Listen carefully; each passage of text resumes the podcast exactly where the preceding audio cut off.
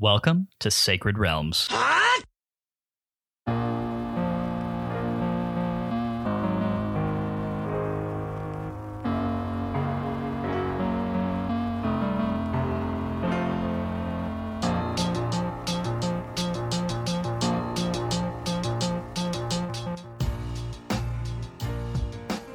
A great day in Hyrule, y'all. Welcome to Sacred Realms, a Zelda retrospective podcast for the first time in season 5. I'm your host, Lyndon Willoughby, and I am joined, as always, by my co host, Matt Willoughby. Matt, I am pleased to welcome you to this here podcast for yet another season, our fifth. It's incredible to think we made it this far. I mean, did did we ever really think we would make it this far? Because I don't know that I really did. Um, I just like, I'm so ecstatic that people like us enough to keep listening to the point that uh, we now have five of these babies. And um, this one is one that I think you and I have both been ridiculously excited about since we like talked about even doing this podcast. It's um, one of the most controversial Zelda games, I think, um, but one of the most fun, It in it our de- opinion. It depends on how you define controversial. Um, I think in terms of like, is this a good game or a bad game? I think No, there's no controversy about that. yeah, it's universally agreed upon pretty much in, in one direction there. But in terms of like where it stacks up against other Zelda games, the conventions that they share and what ways they're different, yeah, I, I guess it's kind of controversial in that way. Um, but yeah, I mean, obviously, like you said, this is one that we've been excited to tackle for quite a long time. Um, a little apprehensive about just because we knew that it was going to be so incredibly different than other games that we have covered. But, you know, we're here. It's time to actually get into it. Matt, what game are we talking about? We are talking about Breath of the Wild. The the Legend of Zelda Breath of the Wild. D- d- the Legend of Zelda. Indeed, yes, it is that one. Yes. So yeah, obviously a megaton game. I mean, um, truly one of the most uh, groundbreaking games of this current generation uh, was released simultaneously on the Wii U and the Nintendo Switch. It's just about four years old at this point, and to say that uh, this game kind of like shook up the entire landscape of gaming and game design in its wake would be an understatement. So many games have kind of evolved and borrowed so many conventions that were established in Breath of the Wild. I mean, that like truly to to create a list of things that um, have kind of become standard in the realm of open world third person action games since this game released. Um, that are inspired by things that happened in Breath of the Wild, that list would be so incredibly long. I mean, Yeah, I mean, just even even the fact that there are at least at this point I can count on like one hand the number of games that are literally like copied the the intro portion or even like the the box art of Breath of the Wild like Halo Infinite the box art for Halo Infinite is literally just a ripoff of Breath of the Wild. Uh, this the new Sonic game, the open world Sonic game, the new open world Pokemon game. Well, credit where credit's due on Halo Infinite. I think that that cover art is actually more of like a spiritual reboot of the Halo Combat Evolved cover art than it is anything else. But But you see what I'm saying? Like Yeah. the framing of so much of the marketing material for these new open world games that didn't used to be open world, like it's just straight rips off of Breath of the Wild. I mean, I would I would use the more generous term um obviously inspired by than ripped off by, but like but yes, I mean that that inspiration is absolutely there. Um yeah, I mean th- this game it's it's um I don't think it's unfair to say that it has penetrated the cultural consciousness and um you know been transformative in many of the same ways that Breath of the Wild was when or that uh, Ocarina of Time was, excuse me, uh, when that game came out in 1998. I mean, this game really does um, just in terms of impact, it, it is very analogous to Ocarina of Time in many many ways. I think we can agree on that, right? Yeah, absolutely. I think it's it's opening up what is undoubtedly a new era of Zelda, the same way that Ocarina of Time opened up the 3D era of Zelda and moved us into the um, you know, one phase, then two phase, you know, get the three things, then go get the seven things, and then the, you know, various the the story driven, the I mean, it, it is exactly the spiritual successor in many ways of Ocarina of Time in in that way. These are all points that we will dig into and enumerate as we get into this, the first episode of season five. Before we get into that, uh, Matt, I mean, how are we? How are we doing here? I mean, it's uh, like obviously um, we're recording this episode well in advance of when it's actually going to air. Um, we're in the middle of our hiatus period right now. The date as of recording is February 17th, and this episode won't be coming out until March 30th.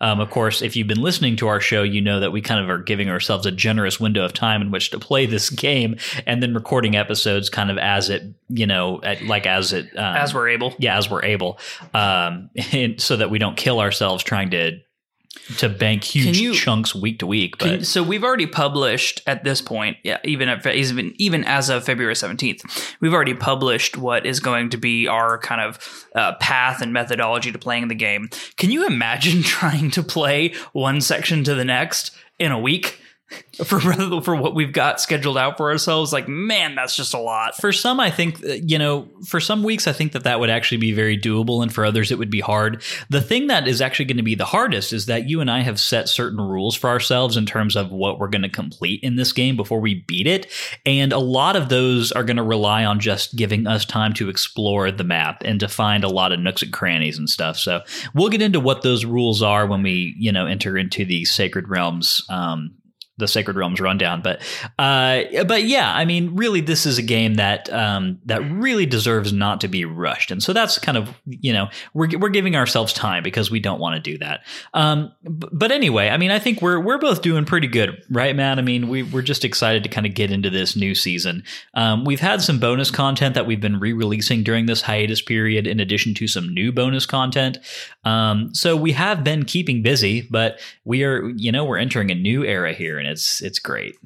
Yeah, I'm very excited to play this game. I, I think, as we said, we've been looking forward to it. There's just so much discussion to be had here, given the context of what this podcast's you know mission is. You know, to explore Zelda games one little slice at a time, and then you know at the end of all of it, rank them against each other. So I think this is going to be a very fun season. There's just going to be a lot to talk about, and we have uh, so many guests, both old and new, who have just been clamoring to be um, a part of this discussion with us because there's just so much. And um, I think you guys are in for a really fantastic season. Yeah.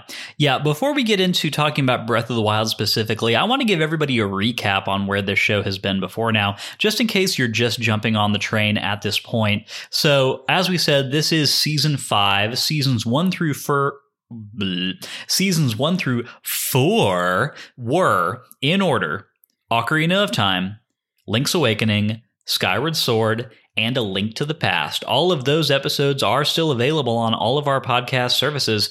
Um, and if you are interested in those games and you haven't been keeping up, I encourage you to go back and listen to them at some other time.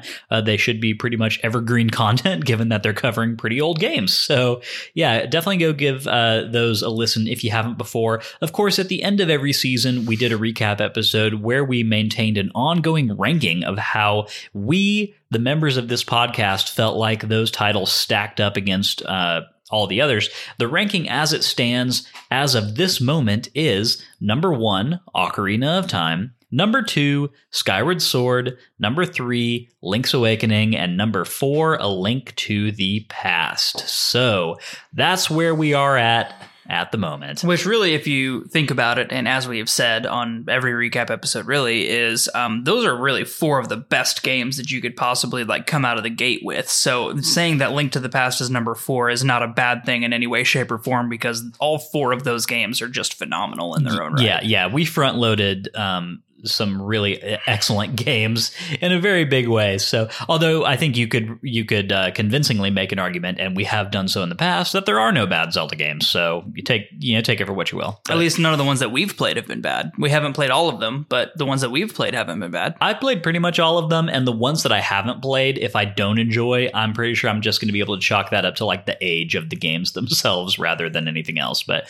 you know what? We'll get to uh, the uh, Zelda 2 Adventure of Links when we get to them. yeah, or the uh, spirit tracks, which are the ones that I'm most worried about not enjoying. But we'll see. oh, because the stylus. yes, yeah. that's just going to be a pain. Yeah, I know. I'm not necessarily looking forward to that either, but yep, that uh, that will be coming down the pipe sometime that is not right now. Matt, I think it's probably best now that we've gotten that out of the way um, that we just get into some housekeeping and then on into the episode because I think. Uh, you know, the tradition is that the opening episodes of a new season are generally pretty beefy because we've got a lot of establishing stuff to cover. And Breath of the Wild has a particularly robust opening section. I would say the best of any game that we have played so far.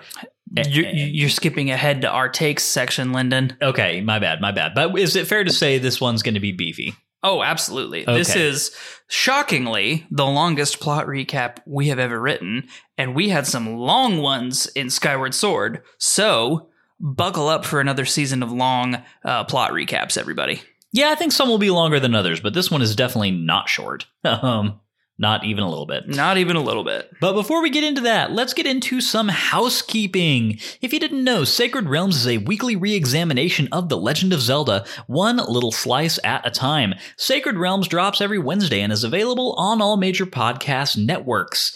Every week we play a new section of a Zelda game, and then we sit down here to talk and to drop our hot takes. If that sounds fun to you, please head over to Apple Podcasts, hit that subscribe button, and be sure to leave us a review. Five star reviews are greatly appreciated and they have a chance to get a shout out here on the show. Spotify does now also support star ratings, and we would appreciate some there as well. If you want more Sacred Realms in your life, you can head over to patreon.com slash sacred realms pod to get access to listener mail, vote on what game we play next, and much more. Additionally, Master Sword patrons and above get acknowledged by name in every episode, starting with this one. Those legendary individuals are Kolku, Aiden, Rowan, Joshua, Hyrule Podcasters, Keep It Going Pod, Dante, Jeff, Mary, Brittany, Davey, Haru the Mighty, Derek, Albert, Mark, Andy, Cameron, Tyler, Ben, Daniel, Nick D, Travis, uh, CSH, uh, who I believe his first name is just Christian, uh, because I've printed off the mailing labels. Jonathan, Max, that's our friend Max Nichols of Bungie. Love that guy. Garrett, Drew, and actually, Drew was the last one. Garrett and Drew. Yay! Yay. that is all of our Master Sword and Big Goron Sword patrons as of this moment. We could not make this podcast without you, and we appreciate your support more than you will ever know. I do want to make one final note as we continue on in this recording. Generally, as anyone who listens to this podcast knows, Matt and I and whatever guests we're joined by tend to record outside on our back patio. Um, the weather in North Dallas is not acceptable for such an operation tonight. It's cold. Yeah, no, it's uh it's like actually decided to be winter today, even though it's almost March. So thank you, Mother Nature, for that one. Are you playing my Breath of the Wild save I, over there? I am. I wanted to see what it looked like on the SWOLED. Ooh, does the OLED screen make a difference in your estimation? Uh, in my cursory glance, yes. Yeah, that OLED screen is absolutely amazing. If you if you have an older Switch and uh, are even sort of on the fence about upgrading to the SWOLED, which of course refers to the Nintendo Switch OLED model, um, and you play primarily in handheld because I think that makes a difference. Yeah, yeah, that's the only. That's really the only time you get uh, benefit out of the SWOLED. Yeah, yeah, yeah, yeah. If you if you play docked, then yeah, don't upgrade. But if you play exclusively in handheld, which Matt and I I think both, Both do. um, then yeah, that OLED screen upgrade is just is a is damn worth it. The lack of beveling alone is just like really awesome. yeah, but that color range is is really awesome. Well, too. for sure, but like I, I think there's like 15% more screen area on yours than on mine. Yeah, like that's it's- pretty cool. It's noticeable. Anyway, what I was saying is we generally record outside tonight. It's damn cold outside, so we are back in my office. And if there's just a little bit of an echo, just a tad more reverb, maybe uh, you hear a glass getting sat down on a wooden table a little bit more often than is normal. Hey, sorry about that. Um, it's nice and warm though, which We're not freezing our booties off. yeah, I mean, the last thing you want to hear is uh, teeth chattering throughout the entirety of the show, right? Well, you don't want that. And you don't want us to be miserable. Let's be honest. Yeah. we know that you love us. Well, if we're miserable, then I th- I feel like that directly um, that directly results in substandard pod, and I don't want that for our listeners. no one's here for substandard pod. Don't need it. All right. With that said, and without further ado, let's talk about what we played. We do that, of course, every week in the Sacred Realms Rundown. The Sacred Realms Rundown is a six part analysis of what we played this week and the feelings that it made us feel. I know we thought that we were going to have to make some sweeping changes to this format as we went into Breath of the Wild just because of how different it is from other Zelda games, but I think this is actually pretty darn similar to the Sacred Realms Rundown that uh, most people are going to know and love, with a few edits here and there to accommodate for some of the, the major differences, but but really the format's mostly the same, right? Yeah, I mean, I think you're going to see some differences on episodes where we're not doing divine beasts. We're replacing that with you know shrine shrine diving. Um, there's going to be a little more emphasis on um, exploration over side quests, you know, and and we've got some other episodes dedicated to what we would call like the main side quests. So I mean, there's a little bit of difference here, but um, overall, I think we're keeping a pretty pretty standard uh, rundown, like the like the people are used to, Lyndon. Yeah, absolutely. Uh, part one of the Sacred Realms rundown is, as always, the plot recap as read by Matt. Today, of course, we are covering the introductory chapter of Breath of the Wild, which is the entirety of the Great Plateau. Um, man, what an excellent section of the game. Matt, are you ready to walk us through it? Yes. All right, then without further ado, this is the plot recap as read by Matt. Take it away, Matt.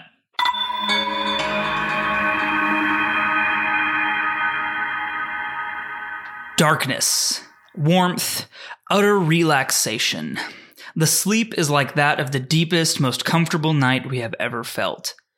But interspersed in the sleep are dreams. Dreams that we can't ever quite make out, but they're chaotic and dangerous and filled with flashes of red and blue. These dreams have been flitting around the edges of our vision for an unknown length of time, but something feels like it's been an age, but also like it's been no time at all. As we lay in our slumber, light begins to pulse around us. Not the dangerous red and blue of our troubled dreams, but a bright yellow light like the sun, but more pure in a way. A comforting light. And with the light, we hear a voice. The voice is strange but somehow familiar. Slowly, ever so slowly, we feel the lethargy and the weight begin to lift, and for the first time in an unknown length of ages, we feel the urge to open our eyes. Wake up, Link. I was getting there. You don't want voice acting in your No, I don't want voice act. There may be voice acting in this game, but not in this pod. Rude. I thought I really thought I was just like contributing something here, but No, I don't agree. As we open our eyes, the message of the voice rings in our ear before any other sensation comes to us. Open your eyes, wake up, Link. And so we did as the voice obeyed. Above us is an odd apparatus that looks like stone, interlaced with cool blue light and constellations of stars. As we return to wakefulness, we feel the warmth of the water that enveloped us begin to recede, and life and energy return to our limbs. As we rise, we find ourselves in a dark stone room, but a basin near the door draws our attention. We find an odd tablet like device with the insignia of an eye upon it, and it responds to us by coming up out of the stone basin, as if wanting us to take it in hand. We do so, and the door in front of us opens of its own accord. In the next room, we find some ancient looking clothes and moldy crates and barrels, but nothing else. The exit to this odd place is ahead, but we have to use our new tablet, which we are told by the device itself is a Sheikah slate, to open the great stone door. uh, there's some pants in there too. Yeah, clothes. I said clothes. Oh, clothes said- plural. Oh, okay, Yeah. my, okay. Shirt and pants, yes. Gotcha. The light and the voice that called us to wakefulness come to us again and say, Link, you are the light, our light, the light that must shine upon Hyrule once again. Now go. And so we move towards the daylight in front of us to see what we can. As we exit, we find ourselves upon a cliff overlooking a lush field of trees, beautiful swaying grass, ponds of clear water, and ancient stone ruins that seem to speak of a dignity long forgotten in its ruination. In the distance sits a great volcano, spewing smoke and fire, and in the shadow of the clouds and cliffs, there sits a castle. This castle is surrounded by unnatural smoke and light, and it stirs in us a great anxiety and fear that we have no context for. To our right sits the ruins of a once grand temple, and this temple calls out to be explored. With no reason why, we head to this temple. On the way there, we encounter an old man sitting by a fire. After scolding us for stealing his baked apple, the old man tells us that it is very strange to see another living person in this area, a comment that seems very odd at the moment. We ask who he is, and we get a cryptic answer about sparing us his life story and just being an old man that has lived alone up here for quite some time.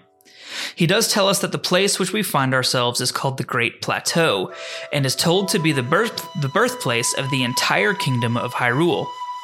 He also tells us that the temple we are so drawn to used to be the site of many sacred ceremonies, but since the decline of the kingdom over a hundred years ago, it has sat in a state of decay. Following our original instinct, we head for the temple to see what it is that draws us there so strongly. As we approach the grand ruin, we see a strange things scattered throughout the rubble. Odd mechanical looking things with many legs that look to be just as decrepit and forlorn as the temple they surround. A voice calls us toward a pile of rocks south of the temple, but our way is blocked by roving bokoblins and chuchus. We are able to scavenge rusted weapons from the area around the temple, in addition to branches and other objects. After some time, we manage to fight through the wandering enemies, collect the weapons that they drop, and eventually come to another pile of rubble, which turns out to contain a pedestal, much like the one in the shrine in which we awoke. We touch our Sheikah slate to the pedestal and are greeted by an automated voice, informing us to watch for falling rocks.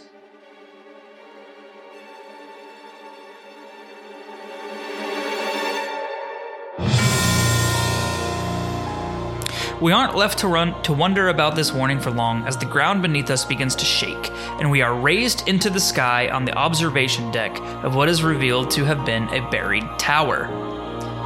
In the distance, we can see many other similar towers rising above the surrounding terrain. As the tower upon which we stand comes to a halt, we look back at our Sheikah slate and see that it now contains detailed geographic data of the Great Plateau. Our attention is diverted from this new marvel by a massive pulse of malevolent energy which surrounds the previously dormant castle in the far distance. It seems that our actions have acted as a catalyst to awaken something ancient and evil. Our next course of action has to be to explore the Great Plateau using our new map, but we have barely reached the base of this tower before the old man approaches us from the sky by way of a very handy looking paraglider. He asks us about the voice we have been hearing since we awoke and wonders whether we recognize it. He seems disappointed that we answer in the negative, but is impressed by our stated desire to leave the Great Plateau and examine the distant castle ruins. There is just one problem. The plateau is surrounded on all sides by sheer cliffs, which we are currently unable to scale without the fear of certain death. The paraglider which the old man possesses would certainly be of use in this regard, and he agrees to lend it to us in return for a treasure which he says lies inside a nearby and newly activated shrine. With no options seemingly left to us, we proceed to the shrine and are carried by an automated elevator to a wondrous subterranean enclosure, which exists in stark contrast to the ruined world on the surface.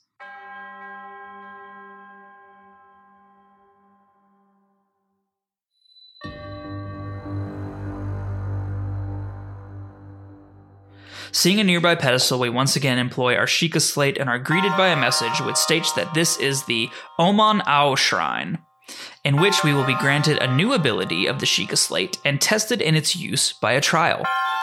The ability turns out to be Magnesis, which allows us to use the Sheikah slate to move and manipulate metal objects. With this new tool, we are able to progress past a series of metallic obstacles and come finally to a glowing pedestal upon which sits an ancient and shriveled monk. The field breaks apart at our touch, and the monk stirs from his slumber. He reveals himself to be Oman Au, the protector of the shrine. He reveals that many such shrines exist throughout the realm of Hyrule, with the purpose of testing the hero foretold in legend. Oman Au grants us an ethereal orb and tasks us to go and bring peace to Hyrule. Without another word, his body vanishes before our eyes, and we are transported back to the surface. We are greeted again by the old man, who is happy to see that we have obtained the treasure from the shrine, though he reneges on his promise to grant us the glider, and instead tasks us to seek out the remaining three shrines on the plateau before he will deem us worthy to possess this aerial treasure. Using weapons, food, and materials which we scavenge from our surroundings, we embark upon a journey across the remainder of the plateau. Our journey is not easy, and we are challenged by many monsters, including bokoblins, winged keese, and even a massive rock monster called a stone talus. We occasionally run into the old man on our travels, and he imparts many wise teachings to us, including telling us how to hunt wild game, how to cook warming dishes of fish and peppers, and many other things. Using all of our grit and determination, we are able to locate the remaining three shrines, two of which are located in the frozen foothills of Mount Hylia. Each shrine grants us new abilities, and by the time we have conquered all four, we are able to summon damaging bombs, create blocks of climbable ice, and even freeze objects in time using stasis. We exit the fourth shrine, which is perched on a sheer cliff overlooking the ruined Temple of Time, and are greeted once again by the old man. He commends us for accomplishing this task and says that the glider will be ours once we meet him at the point, which is equidistant between all four shrines, where they intersect to form an X. Before we can resort, before we can retort, the old man disappears in a flash of otherworldly green flame, and we are faced with no choice but to acquiesce to his request. Not unlike uh, Elizabeth Swann. Not unlike. A consultation of our map reveals the point between all four shrines to be the steeple of the ruined temple which so drew us upon awakening. And after a hike back down the mountainside, we come back to the temple grounds and are able to scale the side of the edifice and arrive inside the steeple, where we meet the old man once again, though he appears to be cloaked in green flame. The old man congratulates us on making it this far and says that the time has come to finally reveal his true nature. A blinding flash envelops him, and when the light has cleared, the ragged old man has been replaced by a regal figure who introduces himself as King Rhoam Bosphoramus Hyrule, the last monarch of this ruined kingdom. He apologizes for deceiving us, but explains that in his estimation, it was best to give us time to acclimate to our surroundings after being asleep for so long in the Shrine of Resurrection, and seemingly losing all memory of our previous life. He then goes on to tell this, us the story of how the once great kingdom of Hyrule became what it is today a smoking ruin of its former self, with its people scattered to the winds. He tells us of Calamity Ganon and the story that was passed down from long generations a story of a hero, a princess, and a mortal enemy.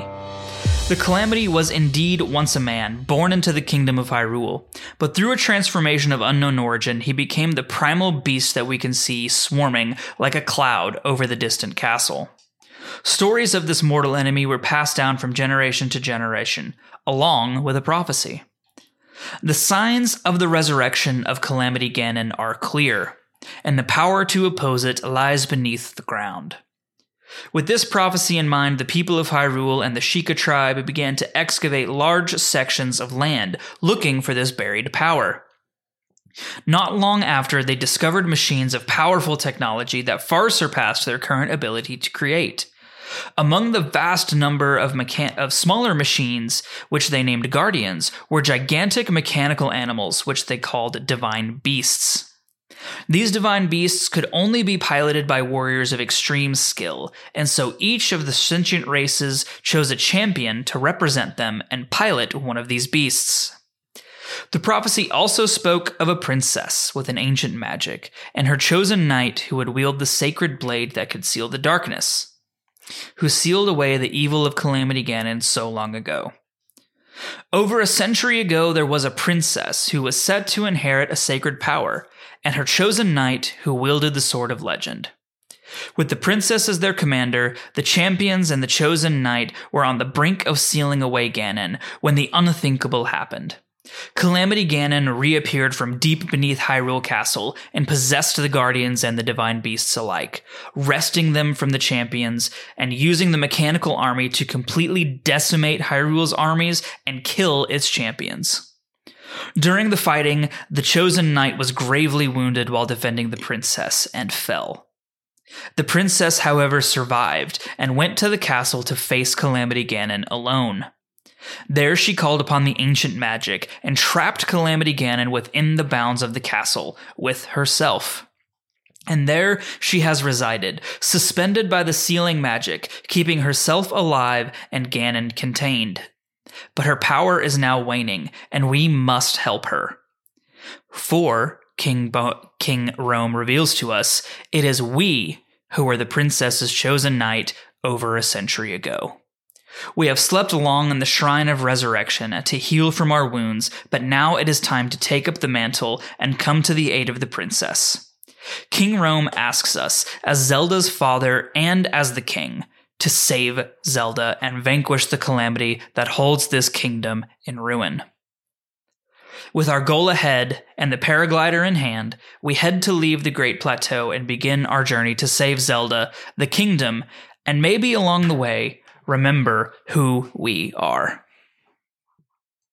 This has been the plot recap as read by Matt. It was beefy, it was wonderful, it contained highs, it contained lows, it took us on a ride.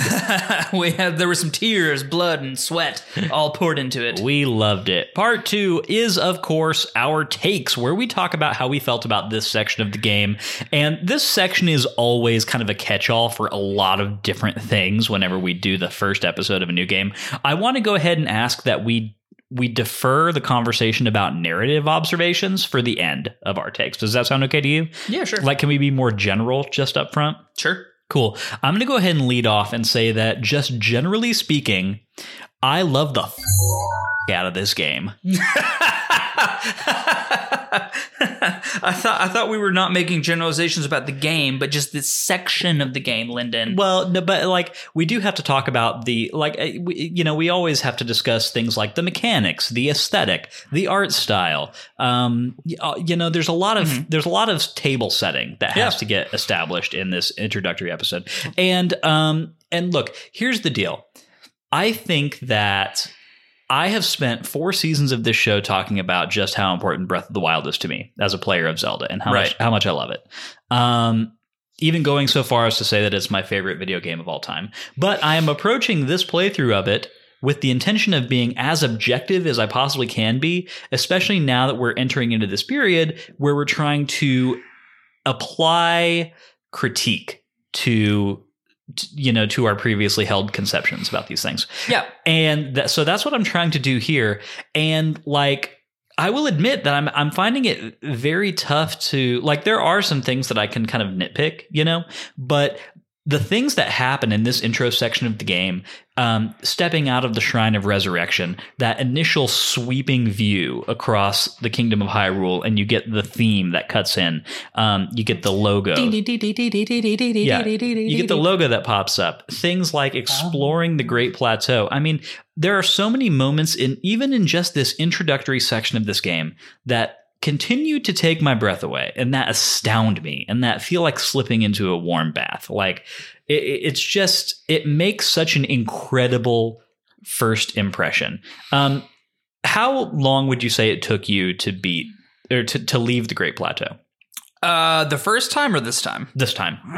Um, I would say I probably spent a solid two two and a half hours Okay, I would say palling around. Yeah, I would say I probably did closer to three or three and a half because I was really just kind of like getting into the nooks and crannies because there's actually more on the Great Plateau than I think you would think there is. Oh, for sure. I mean, like I said, there's like a stone talus on here. A lot of people don't even realize that you can fight one of those on the Great Plateau, Mm-hmm. but there is one here. There's a lot of stuff that you can kind of find, uh, especially in Master Mode. And actually, pump the brakes. Probably should have done this right up front. Uh, Well, let's do it in a minute. Let's like let's let's finish our takes because uh, you're on a roll. I don't want to. I don't want to stop you while you're on a roll. Okay, well then let's let's let's state the rules for the playthrough and then I can swap it around in editing, maybe. But like I feel like it's important that people know what versions each of us are playing, how we're playing, etc. I mean, that's true, but I, okay, if you want to. Okay. You're the boss. Okay. So just just as like a kind of a, a mission statement for the ways that Matt and I are playing Breath of the Wild, because it is one of those games that can be played in a multitude of ways. You can enforce your own rules upon every different playthrough. Um, you can play through it in either master mode or regular mode. Difficulty is of course altered depending on which one of those you do. Um, of course, even if you're not imposing rules upon your own playthrough and you're playing in the same mode every single time, you're never going to play this game identically between two different playthroughs. No, It's, never. it's impossible. So, um, here are the rules for this playthrough of Breath of the Wild. Number one is that Matt and I are going to be conquering all 120 shrines. Yish. We will be playing the Champions Ballad DLC. Yish. We have each given ourselves a self imposed rule that we will be adhering to for the entirety of our playthrough. Matt, would you like to say what your self imposed rule is? Yes. So, um, one of the key mechanics in Breath of the Wild is upgrading gear that you get, specifically armor. Um, I have committed to not upgrading gear past a reasonable level for its type. Meaning, once I get the heroes or the the tunic, uh, Champions. the tunic. champion's tunic, I cannot upgrade that to its max defense level, which is the highest in the game, because that doesn't make sense for a cloth tunic. Um, I have to keep that right around the first or second level of uh, defense upgrade. Whereas with the plate armor, Yeah, like the knight's armor, which is straight up like plate mail. Yes, I can definitely do that uh, all the way up to its max.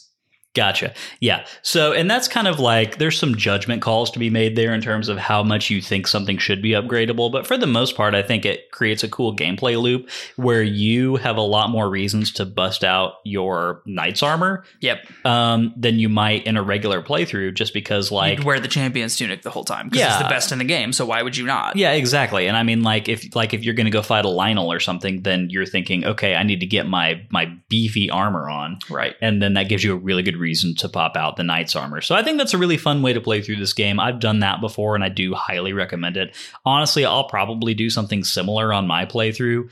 Um, I will probably upgrade the champion's tunic all the way on this one just because I, you know, it's awesome. But like, but Yeah. but I'll probably play somewhat similarly. Um, my self-imposed rule is that I will not be consuming food to regain health during combat at any point during this game. Does that include potions and fairies? Yes, it does. Uh, not fairies because they auto proc whenever you fall in battle, and that's kind of their whole purpose. So, like, it, you know, if I do die in the middle of a fight, then yes, I will allow a fairy to revive me.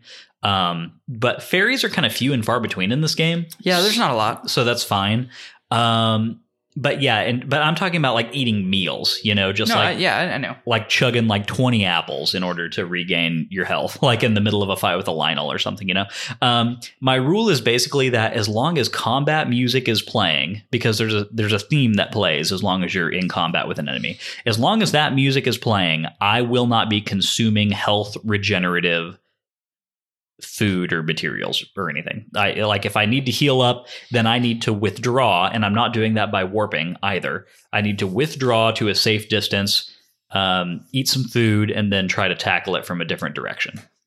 So, Props to you. I would not do that. Well, I know. Uh, so, good friend of the show, Max Nichols, was kind of entertaining a few different notions of the rules he was going to do on his Twitter feed the other day. Yeah, it was something like no fast travel, like no climbing. No, I was like, dude, absolutely not.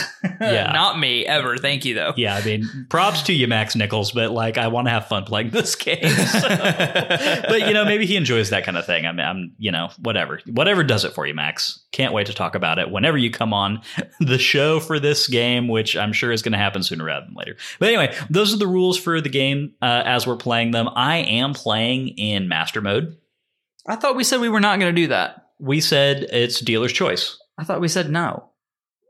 Okay, well, I'm playing in master mode. Well, Fine, you do that if you Cool. want to. Mas- I'm not. Matt's not playing in master mode. Absolutely not. The details uh, or the differences between master and regular mode are that in master mode, um, enemies will regen health if they are not taking damage for a certain amount of time. So, like if you do a bunch of damage to a bokoblin and then you kind of take cover after like four or five seconds, um, that bokoblin's health will start to regen.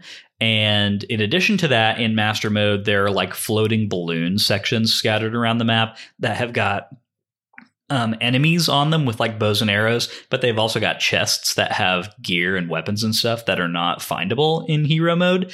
Um, they're kind of tough to get to, and you have to strategize how to get onto them because if you like, like if the bokoblins that are on the platforms notice you, uh, then they'll blow like a horn, and then the platforms raise up in the sky, and you can't get to them anymore. So, anywho, it's like a fun little challenge. But yeah, there's there's extra gear that you can get in the opening sections of the game um, in Master Mode, and then also there's a freaking silver Lynel on the Great Plateau in Master Mode. yeah, good luck killing that with three hearts Well, I a branch. well I tried, and uh, How'd I'll that go for you? we'll talk about it.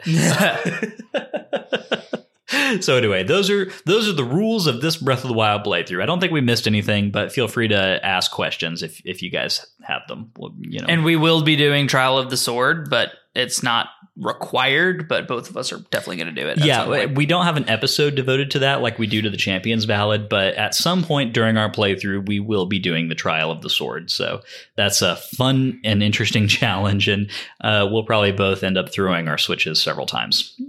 Definitely. Yeah, cool. All right.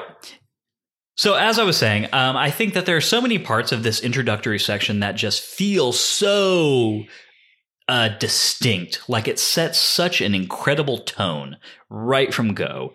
Um, and I think it just it has such a confidence about it that uh, some Zelda games have had, but this Zelda game has got such a unique design sensibility, and also it does benefit from being a very modern game. Like even though the Switch is kind of disadvantaged from a power standpoint versus other consoles, it has plenty of power to run this game. Um, and to run it uh, incredibly well, given the uh, design choices and, and, and everything that the that the gameplay designers um, decided to put on it. So yeah, I mean, where where are you kind of at just in terms of like the way that this intro section presents itself and the tone it sets? So, I mean, I think I think that this is the best intro section of any Zelda game ever. Like bar none, easy. Uh, it is fun. It is it teaches you the core mechanics of the game.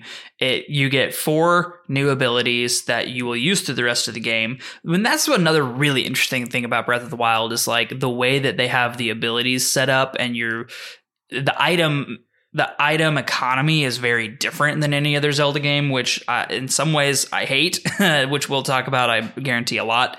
Um, but man, this like it's so good and it's beautiful. Like it's mind blowing how good looking this game is. Every single time I play it, it's um it's not something I would expect necessarily from a Nintendo game, like all things considered. Like when I think of Nintendo, I don't think of like breathtaking uh, graphics and, and vistas. I, like I reserve that for mostly, you know, Witcher 3 and like, you know, the the high powered CPU, uh, you know, GPU, whatever it is, um, games.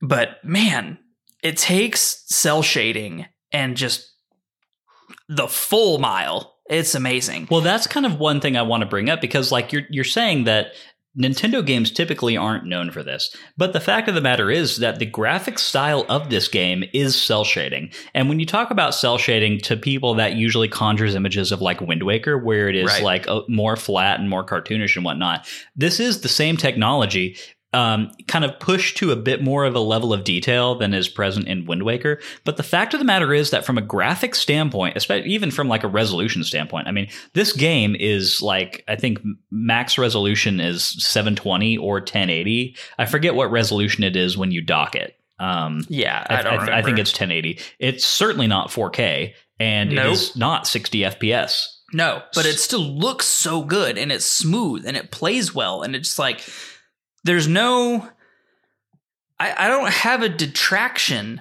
on this game for its style in any way. Like the music is amazing. The the graphics, the art direction, the the differences between the regions, the just every single moment that you spend in Hyrule or the Great Plateau in Breath of the Wild feels impactful. So, I mean, obviously, art style in Zelda games is one of those things that's usually incredibly confidently um, established every single time. Like Yep. the, the art style and the the vibe, the tone of a Zelda game is one of those things that always just feels so intentional and always feels so right on the mark for whatever that Zelda game is. For the most part, I think that our our favorite whipping boy Twilight Princess actually kind of comes to sort of a generic place in some respects there. uh, in, in that it feels like very generic video game in in a few different ways, but like Poor ev- Twilight Princess. but even even that one is good.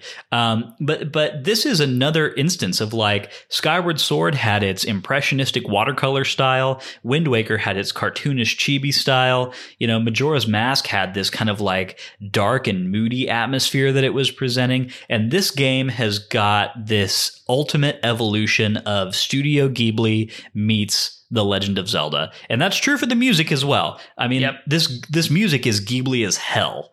Uh, but like uh, for the for the visuals too, um, it is just this this serene combination of blues and greens, and it is God, it is just wonderful. yeah, it's gorgeous. Yeah. Um, so let's go ahead and talk about the music real quick because there's several amazing pieces of music that pop up just in these first few hours of play. And I think the musical style we can both agree is highly different from anything that's been done in a Zelda game previous to now. Um, Zelda games previous to this one were very much about uh, big, grand themes that were kind of played on a loop. Yep. You know, Yep. Um, this is ambiance music. Like this is music that you can put on the background while you're studying or while you're working from home. Like this this is music that is variation and is um, atmospheric. This reminds me a lot of like Skyrim style music, just from the fact of it's it's very background ambiance music. It's obviously a very different style of of Sure, soundtrack sure. in Skyrim, but like the the tone setting and the purpose of the style of soundtrack is the same. It's it is meant to be able to be listened to for hours and hours on end without becoming repetitive or um, obnoxious or you know whatever because it's just mellow and it's it's in the background but it's still beautiful and it's very good at what it does. Yeah, I mean, for the for in a lot of ways, the music kind of gets out of the way, um, and I, I don't mean that to say that it's like unnoticeable, but like the music is, um, it's it's very intentionally paced to where it gives.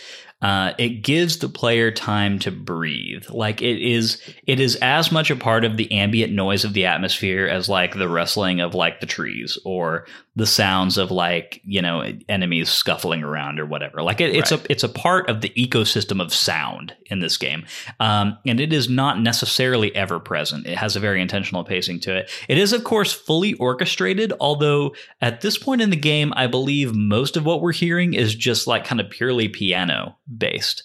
Yeah. No, I, I think you're right. Um, it's the the themes, and the other thing I love about the themes is they they vary between um, where you're at in the overworld, what time of day it is, whether it's raining, whether it's sunshine. Like there's a very distinct musical pattern for each of these things that helps set off the tone of the environment in a just chef's kiss. Mwah! Yeah. way. So, just off the top of my head, I'm trying to think of all the different musical states you can encounter just on the Great Plateau. Of course, there is the uh, the ambient noise of the Shrine of Resurrection. There is the field music. There's the Sheikah Tower music. Mhm. There is near a shrine music. There's inside the shrine music. There's um, in cold weather music.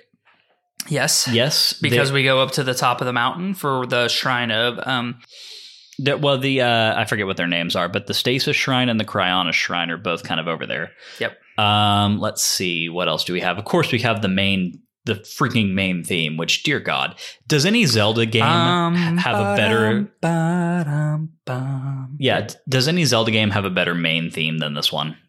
I mean, Mm, You, I, I know that you are going to make a case for the Ballad of the Goddess, and I th- think that I agree with you that that's like a very close runner-up. Um, but this is better. Like the the Breath of the Wild theme. I could listen to the Breath of the Wild soundtrack for a longer period of time without interruption than I could the Skyward Sword. But I think I like Skyward Sword more. I don't know. That's so hard. That is so hard. Like, man. Oh, they're so they're both so good. Uh, and then, of course, there's one of my favorite pieces of music in this entire game, which is the soundtrack that plays when you're in the vicinity of the ruined Temple of Time. And that, of course, is a slowed down and purely piano rendition of the Song of Time.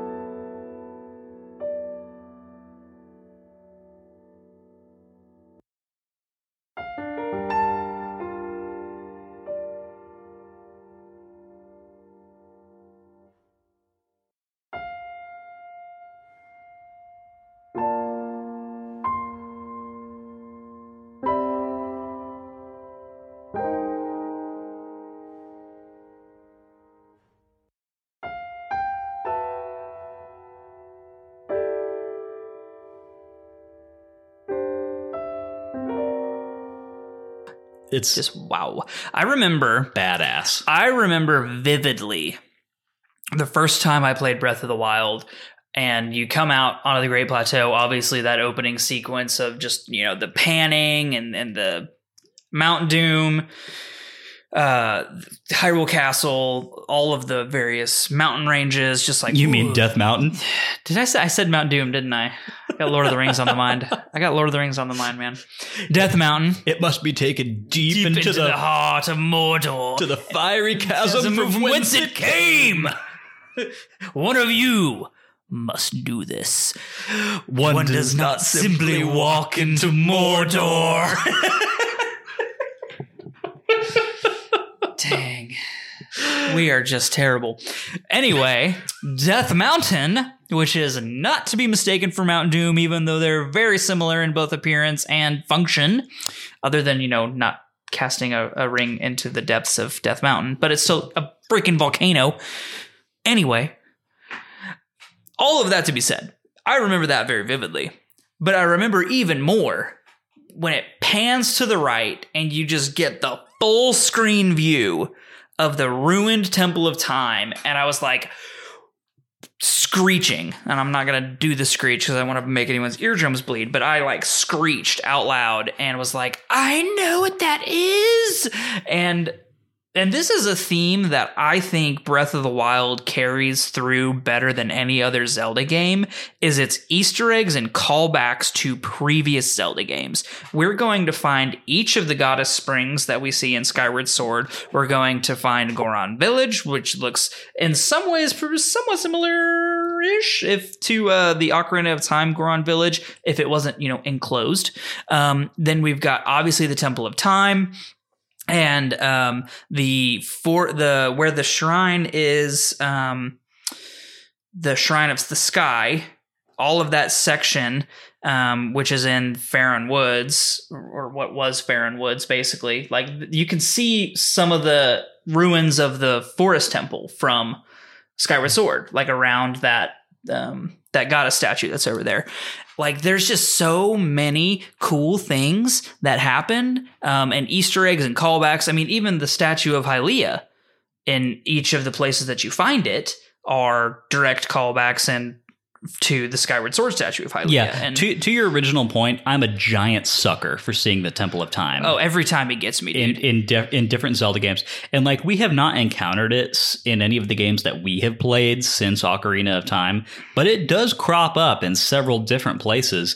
And uh, this is one of those where it's just I was the exact same as you. The first time I booted up this game and I came around the cliffside down towards where you meet the old man for the first time, the the first thing I saw was the Temple of Time, and I was Yeah. just like, "Oh my god, that! Yeah. Oh god!" I remember I went and I sat in the Temple of Time for a solid like five minutes, just like drinking it in. Here's- and like Here's a fun uh, here's a fun tidbit about the way I play these games. Um, whenever I have four spirit orbs and I'm ready to bank them for a do stamina you piece, always go back to the or Temple of Time? yes, I always do that at the Temple of Time. That's fair. I think that's fair. I will normally go to the one, uh, the giant goddess statue that's in the that's in the cliffs. So, um, The hidden temple one. yeah, the hidden temple. I, Gotcha. I will normally go to the hidden temple one just because you can literally warp to the shrine that's ten feet in front of it. So Yeah, and I get It's that. convenient. But man, I just like I'll go to the I'll go to the Temple of Time for no reason whatsoever. I just No, love being there. Um, but yeah, you're right. Th- this game does have a lot of callbacks to older Zelda games, and you find most of those after we get off the Great Plateau. So we'll talk about that more later. But the Temple of Time is definitely the big one that we have here. Um, let's talk about some of the elements of gameplay that we have in Breath of the Wild because we do get into a fair amount of combat, a fair amount of exploration, a fair amount of item management, all kinds of stuff. Because here's the deal we are used to having like a 30 minute introductory period in Zelda games in which Right. in which we're introduced to the mecha- to the rudimentary mechanics of combat and like we get some hearts and some rupees and then we go off to the first dungeon. That's generally the opening section of a Zelda game, right? generally speaking, yes. Cool. In this one, the Great Plateau, here's what the Great Plateau is it is the entire game condensed into one tiny landmass that you can spend about four hours exploring. Like the Great Plateau is a microcosm of the entirety of Breath of the Wild. Yeah, no, that's that's accurate. Yep. I was gonna try to find something to dispute about that just for S's and G's, but nope, that's that's accurate. Yeah. Um, and, and for that reason, I think that you're right. The Great Plateau is the greatest tutorial section of any Zelda game. Uh, and I would actually be willing to say it's the greatest tutorial section of any video game, bar none. I mean, like, I haven't played every single video game, so, you know, whatever. That's kind of a sweeping statement. But, like, I, I just, I think it is so. It is so good at teaching you how to play this game in a confined space before everything completely opens up. So you know what it reminds me of, honestly. What? And and I say this a lot because this is probably my one of my top three favorite video games of all time. This reminds me a lot of the Witcher 3 intro section, which is in White Orchard. And it's for exactly the reason that you stated. White Orchard in The Witcher 3 is exactly like Breath of the Wild in the fact that it is a microcosm of everything that you do throughout the rest of the game. And I think that that is probably my favorite intro section of any of any video game that I have ever played, but that's just because there's more combat based things that are happening and also I love the combat of Witcher 3 and I guess this might be a good time to get into it now. I genuinely speaking despise the absolute hell out of item uh, durability and um, the way that that is handled in Breath of the Wild. Um, item durability exists in The Witcher 3, but you don't break your sword after five hits, unlike how you do in Breath of the Wild. And like that will be something that I know that I will come back to many times throughout the course of this season. Is I absolutely despise how non-durable your items are in Breath of the Wild and how frequently you are forced to replace swords or bows or shields. And I just like that is something that I genuinely do not like about this game. It's one of the very few things, if not like the only thing that I genuinely hate about this game. So uh, obviously, talking about combat from like a, a like a more um, eagle's eye standpoint. I love the combat in this game. yeah, the way that combat works in this game is different than we are used to in a lot of 3D Zelda games. L targeting is a thing, you Yep. know. which I, I'm glad that that's still a thing because it's it is massively helpful in such an open world and fast paced environment where the enemies can like be all around you. Having this the quick switch L targeting is very nice. Yes, L targeting is a thing. So if you, I, I, I don't know, I, I know most of you know this, but just just to like establish it for the purposes of like getting into this game on this podcast for the first time. In Zelda games, we traditionally have got permanently available weapons. We've got our Kokiri sword, we have our Master sword, we've got our Big Goron sword, whatever. Uh, in this game, you pick up weapons off of enemies that you defeat or enemies that you or weapons that you find like in the world in chests or whatever. And every weapon has got a durability meter, and once it's broken, it's gone. And then you've got to use another weapon that you have in your inventory. The only exception is the Master sword, which we get later and has its own special set of rules. But basically you're cycling through weapons constantly as you play this game and also we have a variety of weapon types so we've got things that fall into the sword category which of course is like one-handed swords you know soldiers uh, soldier swords Traveler sword, traveler swords, sword. knight sword, master sword. But of course, like things like torches and branches and stuff kind of fall into that same animation bokoblin category. arms, which creepily twitch while you hold them. Yeah, the you know uh, Boko, uh, Boko clubs, that kind of thing. You've got two handed weapons, which you can kind of like you can't have your shield out to defend with while you're holding them, but you've got like your claymores, your moblin clubs, your Lynel clubs. Um, uh, let's see what axes um, are two handed. Um, yeah, All And- spears and javelins. yeah. Okay. No, no, no. Uh, spears. Uh, yep. You're right. You Yeah, cannot. two-handed. You can't have. You can't have your shield out where you're using spears. Uh, but then you've got spears, which are distinct from those. They've got a very long reach. They've got a different kind of attack combination thing that you can do. Um, you've got boomerangs, which are one handed and can be thrown and then caught. Uh, let's see. What am I? Am I? Am I missing anything here? One-handed swords, two-handed swords, spears, boomerangs. Um, That's that's all I can think of. Okay. Then, of course, you've got shields, and shields are kind of distinguished from one another just based on durability more than anything else. One thing that is carried into this game from past Zelda games is that some items are made of wood and are thus vulnerable to fire, Fire. and can and can be burned. Um, uh, the other thing is that anything that's not wood and is metal is vulnerable potentially to being Strikes of lightning. Yes, struck by lightning. If you come across a lightning storm in this game, then uh, any metal pieces of gear that you're wearing can cause you to get zapped, A zapode. which is which is interesting. And It's then unpleasant. then the the other main component of combat in this game, aside from uh, melee weapons and shields, is bows, and you can get a variety, uh, just as great a variety of bows as you can of melee weapons, um, and you can find them very early. You you get access to the bow and arrow probably the earliest in this game that you do of any Zelda game. Yeah, it's like pretty much right out of the gate. Yeah, and it's essential to your combat loop. It's your ranged attack. Um, bows are subject to durability the same way that melee weapons are, and also subject to ammo. And let me tell you, arrows are not necessarily the easiest to come by. They're really game. not. Like I remember like until you get late into the game, arrows are kind of a commodity that you want to keep around. yes. And like you don't want to be frivolous with your arrows. Yeah. So that's kind of the basics of combat in this game. Durability, uh, you know, we'll come back to that f- as we get further into the game. Uh, I've got my own thoughts about it, and sometimes I do have kind of like niggling um, reservations about it as a system.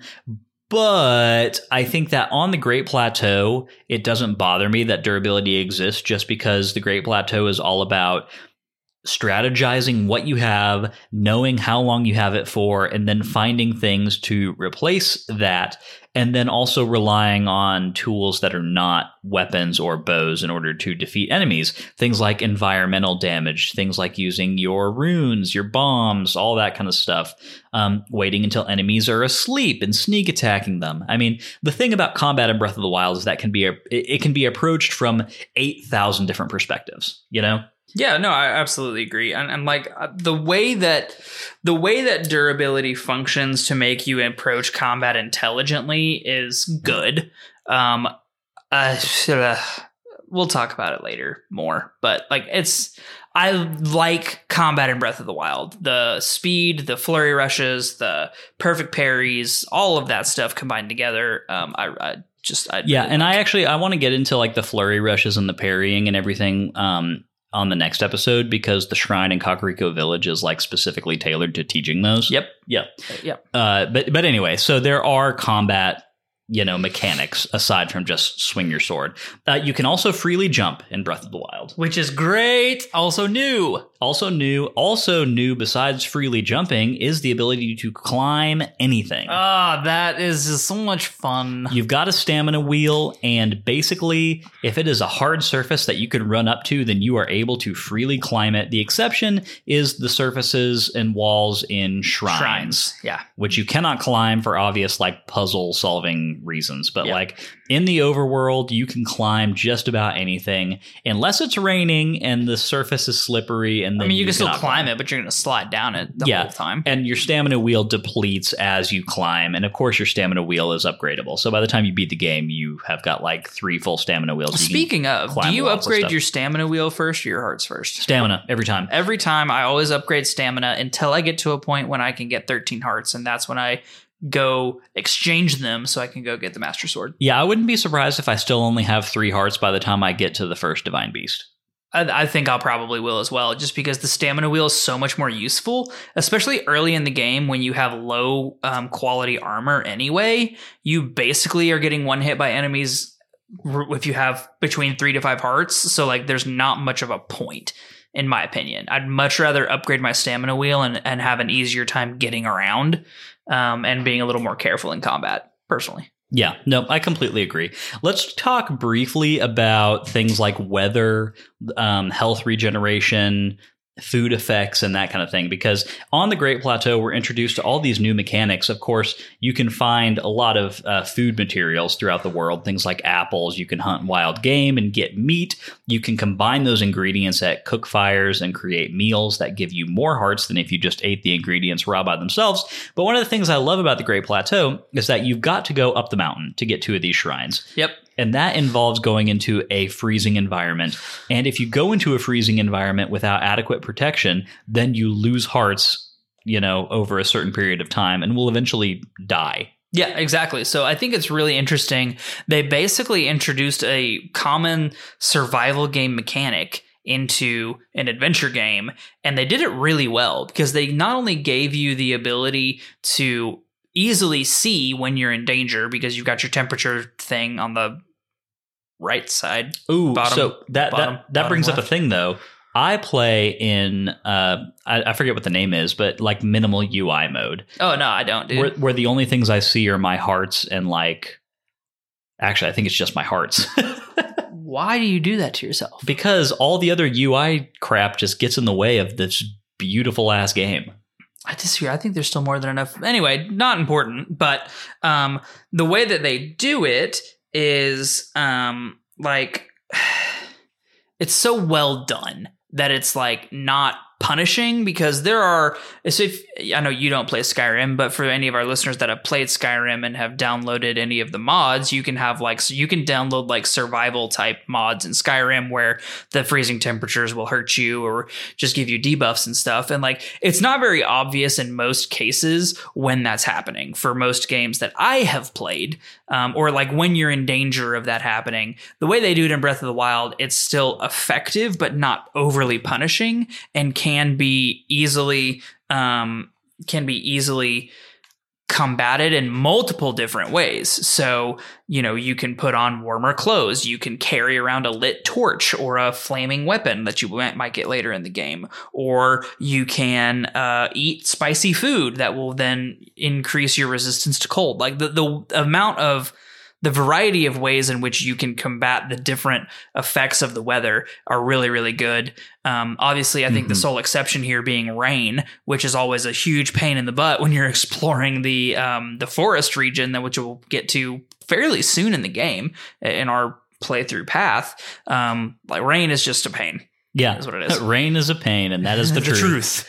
Yes. Um, so I'm looking at my, I, I've got my Switch pulled up right now. When you're in Pro UI mode, the only thing you see is your hearts. Everything else is removed, including the mini map, the temperature gauge, the clock, uh, all that stuff. My thing is, I don't miss any of those things because I never use the mini map very much. Um, the clock I only pull up on my Sheikah slate whenever I want to know what time enemies go to bed. you know? Yeah. So I can sneak attack them. And then in terms of temperature, the game has visual cues that it gives you whenever you pass into an area of extreme temperature. Like if you pass into a cold area, then it's got this little visual thing it does where it's like, oh, uh, you're being damaged by cold now or Right. by heat or whatever. So like all of that other stuff is just extraneous information. And so once that's all removed and all I'm seeing is my hearts, it, it like it's just a much cleaner interface. That's just down it's a preference thing, but like I honestly didn't know that existed, so I might give it a try. yeah, I think I think it's a really fun way to play this game. I don't think you're missing much by subtracting all those extra user interface elements. Um, but anyway, one thing I love about this area, we're talking again about the weather effects, is that it gives you two potential solutions for tackling Mount Hylia and surviving the cold. Actually, it gives you like three. Um, there's two simple ones and then one that's really convoluted. The two simple ones are that one, you can find lots of spicy peppers around. You can make them into a meal and you can get uh, freezing weather survivability food. And that will help you survive up on the mountain. The other thing is that there's a little side quest you can do here in which you bring a spicy food meal, a specific one, to the old man at his hut. And if it's the right recipe, then he will give you a warm doublet that you can wear um, that protects you from the cold without needing special food in which to do that. And I like it because that really that, that kind of teaches you the difference of like, okay, yes, there's multiple ways to handle this. You can you can do it by by by like creating meals and tackling it that way, or you can do it by virtue of the clothing that you're wearing. Either one is fine. There's not a preferable option here. Um, the third way is that I don't know if you ever noticed this before, but as you're kind of like as you come up from the Temple of Time through the gate that leads up to Mount Hylia, and that's where the freezing temperature hits, Yes. there's like unlit campfires the whole way Yeah, there. you could you can light your campfires. I mean, obviously, once you get past the the bridge over the freezing water, there's no more. Yeah. But like, yeah, I mean, you you can light fires and stand by them, and you know they keep you warm, and then you move to the next one, and but it's possible. But um, But a pain in the ass. yeah, but getting all the way up to the shrine requires Yes. Yes. Either spicy food or or you're just like eating apples constantly or something. I mean, like, yes. yeah. But but but regardless, you're supposed to find And um, don't fall in that freezing river or the freezing pond outside the shrine, or you freaking they'll, die Yeah, immediately. they'll, they'll kill you right off the bat. And just so we're clear, I know in the past I've been like attempting no death runs of things, Absolutely not. but like I died, I died a crap ton. Even like I, I'm, I consider myself to be pretty good at this game, and yeah, I died a ton. So I like- didn't die on the on the Great Plateau. not even a single time. No.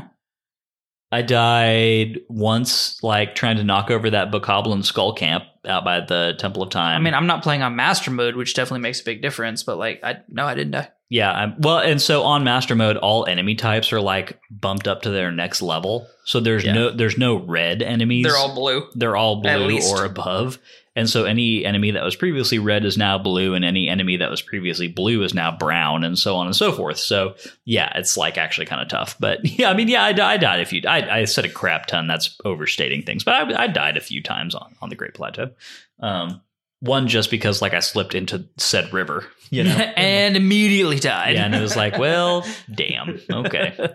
Um, okay, so that's survivability mechanics. Let's talk about narrative real quick, and then we really got to move on to some know other we're, stuff. we're over an because, like, hour into this, and we haven't even moved on to part three. golly, there's just so there's so much to talk about. There's so much to talk about. Um, okay, narrative stuff. We have an excellent story that we're being set up here, and as um, an as an introductory point to every season of Sacred Realms, we try to establish which timeline of Zelda each game is in.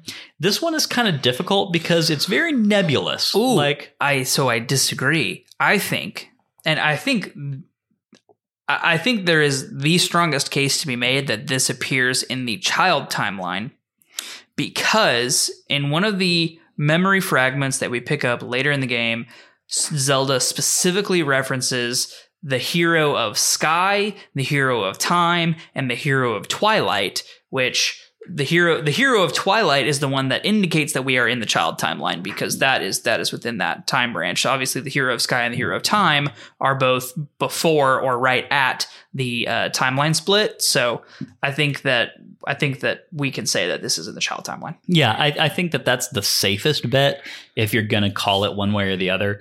either way, this game is so far removed from the shenanigans of like previous games in whatever timeline than most of them are that it doesn't really matter and also just from a chronology standpoint i think it's established that this game takes place so far in the future from anything that's For happened sure. in the past like tens of thousands of years um, and, and that's evident from square one just because like obviously we've got a lot of like fantasy world stuff going on here but everything that is created by the Sheikah, you know, the shrines, the Sheikah slate, all of that stuff. It's got like a very fantasy tech vibe to it in a way that Zelda has not really done before this. And there was an interesting point that was made that there are some in, there are some um, parallels between some of the architecture that we see from um, the machines and mechanic device mechanical devices in Skyward Sword from the time stones like that Like put us into the, the from past. the from the Lanayru Desert region. Yes, so like Lanayru Desert region stuff looks thematically somewhat similar to uh, the Guardians and the Divine Beasts and some of the other uh, technology we're seeing. I I'm sure that that is purposeful, but not um not Easter eggy. Like I don't think they're trying to connect those two necessarily because they're re- they're removed by what we can safely assume to be thousands of years. Yeah. So, in terms of the story that we're being told here, obviously we start off with a very typical spot for Zelda games, which is Link waking up. You know, Mhm. this one's like a little bit more intense than normal. um, definitely more intense than normal. He's Yeah. not just you know he's not just sleeping in. He's uh literally been basically dead. how do you feel about the story that we're presented here? Of course, we get the big dump from King Rhoam at the end of this section. So you know, and I feel like I've been fairly vocal about this. Storyline is really where I get my my kicks in video games in general, especially single player adventure games. Um, and I think the story that is set up in Breath of the Wild is fantastic. Um, it is very compelling to um, as as a fan of the series. I feel like this is a compelling story. I th- I think if this is your first game in the series, I don't know that it would be as compelling. There's not the emotional investment in the the Zelda as a person and Ganon being bad and all the things. There's obviously not the emotional investment in what the Temple of Time means and the the fact that Hyrule is literally in ruins when you're, you know, most other games you're used to it being a mecca of civilization as it were. So as a fan of the series as, a whole, I, I think there's a lot of emotional investment right off the bat um, in this story, and I think it's very well done. As we progress through the games, um, just the very nature of having an open world game like this, the story can feel like it takes a back seat and like even a third row back seat sometimes, which uh, is one of my other minor qualms with the game is that it's not is that feeling, but from the beginning the King Rhoam story dump, even just the the hints and the general vibe that you get as the game begins, I think is well done and, and epic in scale and yet personal and Mhm. um, moving. So we're introduced up front to the three main components of any most Zelda stories, which is our three main characters, Link, Zelda, and Ganon, right? Uh, we are introduced obviously to Link in terms of like that's who we're playing as, but we are given some upfront um, st- material to work with in terms of Zelda. And I think even though we haven't met her physically and won't for most of this game, uh, we're we're given a Zelda who is like a driving force of this plot. Like Zelda is the one that we're trying to rescue, and not in terms of like her having been kidnapped by Ganon or anything, but she is doing everything that she can to contain Calamity Ganon within Hyrule Castle. She's Yep. using her sealing magic, and the amount of time with which she can do that is coming to a close, and that's the impetus for like driving us forward. But even in these early cutscenes, we're given an impression of Zelda as a character of action, Yeah. who like when Link fell, went to face Ganon by herself. She didn't just sit around and wait for someone to save her. She went and did something about it. And this was our main complaint, uh, one of our main complaints about some of our earlier chronolog- or er, earlier Zelda games, right? Like even Ocarina of Time Zelda doesn't have a great story, but like Skyward Sword Zelda and Breath of the Wild Zelda are like powerful characters by themselves. They don't they don't need Link, right? Like in some ways they do, but they don't need Link to be a character of worth. There in so many other Zelda games that like Zelda is a plot piece that means almost nothing, but Breath of the Wild Zelda is a powerful impetus for our call to adventure Yes. and also a, a powerful person and being in and Mhm. of herself, Yeah. which is really awesome. Yep. Uh, moving on from Zelda, we've got Calamity Ganon, which is it's so fun coming off of this game after having played Skyward Sword because this version of Ganon is completely removed from any physical embodiment of the character Yep. whatsoever. It, like it- it's the n- not personification is the wrong word, but it is like the pure essence of Demise's curse. yes, like without a corporeal body.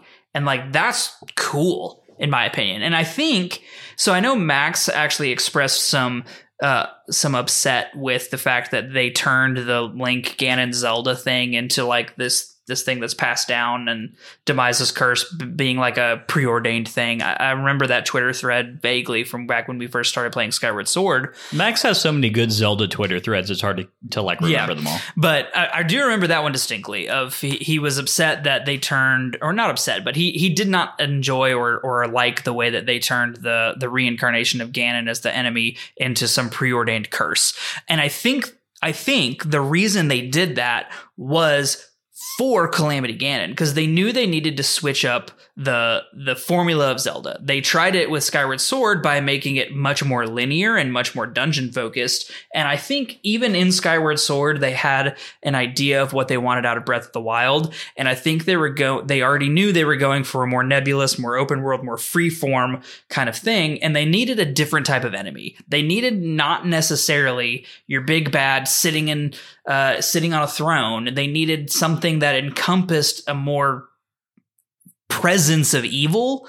And the by embodying Ganon as Demise's curse, it allowed them to move to Calamity Ganon, which is just the curse itself. Yeah, Uh, it, it is a, a characterization that is completely devoid of personhood. Yep. Like it, all it is is a, a force, a malevolent force. Um, The dark side. and- and yeah, and like, and it, it's even stated by King Rhoam here that it's something that recurs age after age after age, and even if you defeat it, it will just kind of like seep back into the world uh, Yep. time after time. And so I I love this characterization of Ganon because like yes, it doesn't have a lot of nuance as a character, but also it doesn't need to because Right. it's it's like it just it is what it is. It's it's it's no more like targeted than a hurricane. just bad. It's it is Yeah. just evil and it exists and it has and it has taken over and destroyed that which is good. And now we have to bring balance back to the force. yeah.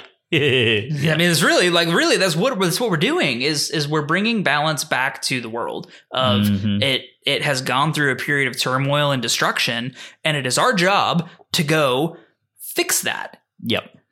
One last thing before we move on, because I mean, really, we we gain access to four of our main abilities for the game here on the Great Plateau. We continue to use Cryonis, Bombs, Magnesis, and Stasis for the entire rest of the game. Do you feel like this is a really nice way to tackle a lot of frequent utility things that we normally get through like dungeon items in Zelda games? Just yeah, I actually, I actually do really like the the change up to the formula here because right, because every Zelda game, literally every single Zelda game before this one was go to a dungeon, get an item, use the use the item throughout the rest of the game to to do various things, and like instead of doing that, we just front load it and say now you have all the things that you could theoretically get that are you know not other weapons or armor or whatever. Like you have your main toolkit. Go do whatever you want wherever you want. And like uh, it's very well done and I like the I like the change up to the formula. And like we've said at the beginning of the episode and many other times throughout so far is they are intentionally driving a new type of Zelda game whether you agree with it or not, whether you like it or not, they're driving a new type of Zelda game here. They're they're they're reformatting our normal formula to breathe some life and and some different just some difference into it. And I this is one section that I really do think they succeeded unequivocally um, is is these um, these four abilities that you carry throughout the game that you use consistently. I mean, it's just so incredible to say that, like, oh, hey, uh, you'll never run out of bombs. I, that is really fun. and like there are different types. Like you've got your square bomb, which you can just set around, or you got your circle bomb, which you can roll down the hill like gently and quietly. Like Yeah. and, and the the various uses you can put your different abilities to. Like man, I've seen some people on YouTube do absolutely insane things with these abilities. Like just Stasis, stasis in particular. Yeah, no, it's insane. Like there, are, there are people who can like chop down a tree on the Great Plateau, hit it with stasis a few times, and then get it to sail them all the way directly into Calamity Ganon's final boss chamber and just like beat the game. So Yeah, I don't know how they do that, but good on y'all. Um, the re- well, the the answer is that Breath of the Wild has got such an airtight engine. Like the sandbox that you're playing with in terms of like physics, the way that items interact with one another, it's by far the best physics engine of any game I've ever played. Everything that you think should work in this game works. Yeah. Like if you uh geez, I don't know. Like if you want to drop a piece of meat in a cold environment, it will freeze. It freezes. Like, you know, if you want to try and chain together six metal swords and then hit them with electricity to stun an enemy, then you can do that. Like So it- tell me, Lyndon, follow up question to this. so wild. Have you ever encountered a glitch in Breath of the Wild? No. I haven't either. We have collectively be we have collectively put what 200 hours into I- the game. Between us? Yeah. Dude, I've played this game about 300 hours by myself. So we've collectively put 500 hours into this game, and neither of us have ever found a single glitch. Like man, Bethesda take some notes. Cause like this is this game is amazing. Like, airtight. just airtight. from an engine standpoint, is mind blowingly good. It's it's a it's a it's a Rubik's it's a crazy Rubik's cube. It's a it, sorry not Rub, not even a Rubik's cube. It's a Swiss watch There you go. of a game. Every single cog clicks into place exactly the way that it seems like it should and the way that it needs to at all times. And I can't understate just how impressive it is. Mhm. It's a staggering achievement in game design. hmm And you feel that. You feel that in every single encounter, be it combat, environment, whatever. Everything just works exactly the way that you expect it to work every time. And it's marvelous. Yep, absolutely. All right. We have, I think, tackled all of the takes that we can, and we haven't even covered any of the four shrines. Okay, so let's go ahead and move on into part three, which is shrine diving. Y'all just talk- got an hour of our takes. Yeah, I mean, but, but how can you you you cannot shortchange any of this? And I feel No, for sure. I feel like we spent an hour on it and we still left shit. Oh out. no, we totally could have probably gone on for another hour at least, but we need to move this train along a little. Yeah, okay. So part three is shrine diving.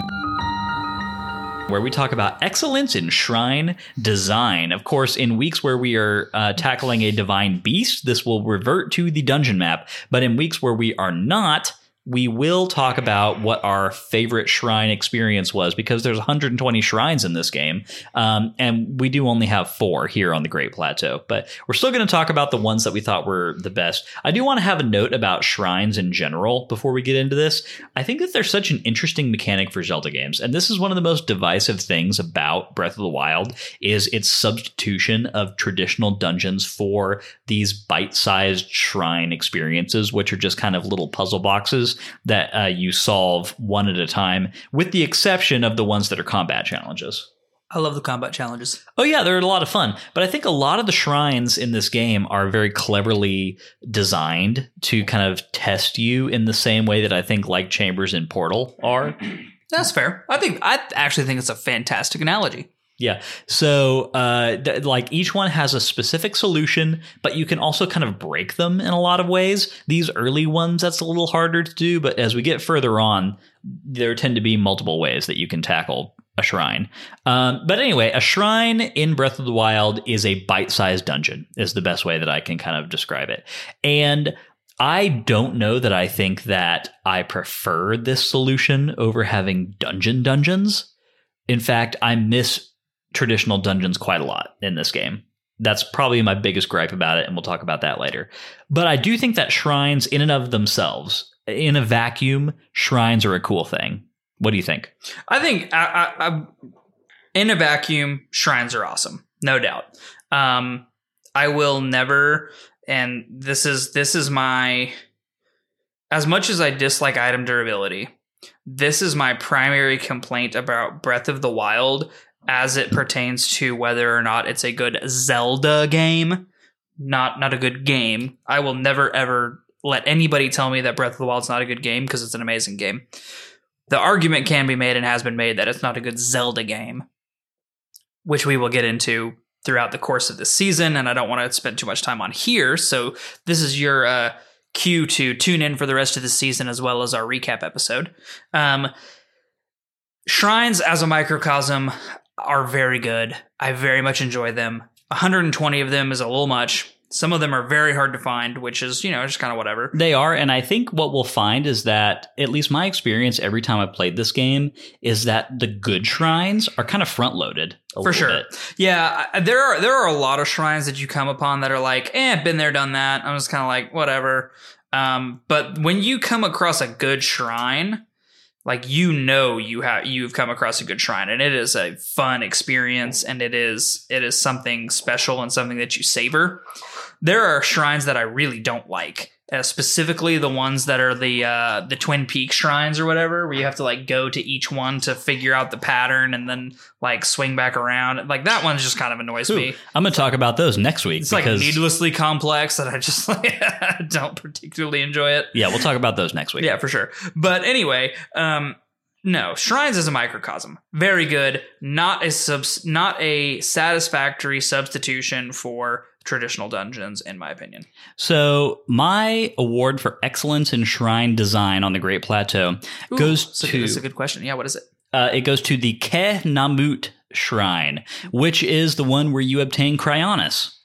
And it's so it's so weird because Cryonis is probably the least useful rune by far. that you get on the Great Plateau. Like generally speaking, you use magnesis, stasis, and bombs way more often. With bombs being like the big one. Like you use bombs all the time. For sure, bombs the most used. Magnesis definitely the second. I, I would say I don't Stasis, particu- stasis second once you upgrade it. I, I don't really use it in like combat. I've never Dude, really? I mean, again, the difference between master mode and not master mode. Um, I don't feel the need to use stasis in non-master mode combat. Personally, Okay. So, regardless, uh, Cryonis is mostly only useful for world traversal. Yep. In Breath of the Wild. And even then, like, you really don't use it all that much. But in this shrine, it's really cool because there's some interesting puzzles that you kind of have to solve that introduce you to the way that an action results in a reaction in the environment in this game. Um, the big one that comes to mind is like, so you come across a gate that there's like not a switch to open. There's not a lever you need to pull. There's nothing like that. You can't figure out how to open this gate. But sooner rather than later, you realize that there's water underneath the gate. If you use a cryonis block under the gate, then it pushes the gate up. And it's such a cool thing. Like it, it's such a it's such a neat use of the world of Breath of the Wild. It's like you've got to pay attention to your environment enough to notice when something like that will result in getting you um, through a puzzle. And then later in the dungeon, there's like a little uh, seesaw deal, and you've got to use cryonis blocks to like raise one end so you can walk up it to get to the end of the shrine. And I don't know. I just I, th- I think it's really clever, and it's this it's this really fun way of teaching you how things work, and it's very different from anything that we've had in a, a Zelda game previously. yeah. I think my favorite one probably has to go to. Man, I'm actually having a kind of a hard time between bomb and stasis because the thing I like about each of these. So I'm gonna I'm gonna talk about the thing I like, and while I'm talking about them, maybe I'll figure out which one I like more. So the bomb shrine would be the Oman Au. uh, no, the bomb shrine is uh, Ja Baij. You're right. You're right. Sorry. And- Oman Au is uh, magnesis. Yes, and stasis is the Owa Daim shrine. Yeah. So the bomb shrine, I really, really like when shrines incorporate the um the the things that shoot you long distances or shoot bombs long distances. They have to figure out like where to put things so that they shoot across to the right place and then like go get it and like the whole what is that called, Lyndon? Um Uh, it's like um, man cannon kind of deal. Yeah, well, I like that. We'll call it man cannon. I like the man cannon shrines. I think they're really cool. Um, I, I think they're fun. The thing I like about the stasis shrine is that it's you you utilize stasis in its two primary things, which is not only to stop time but also to um, stasis an object and then imbue it with um, uh, impetus is not the right word. Kinetic no, energy.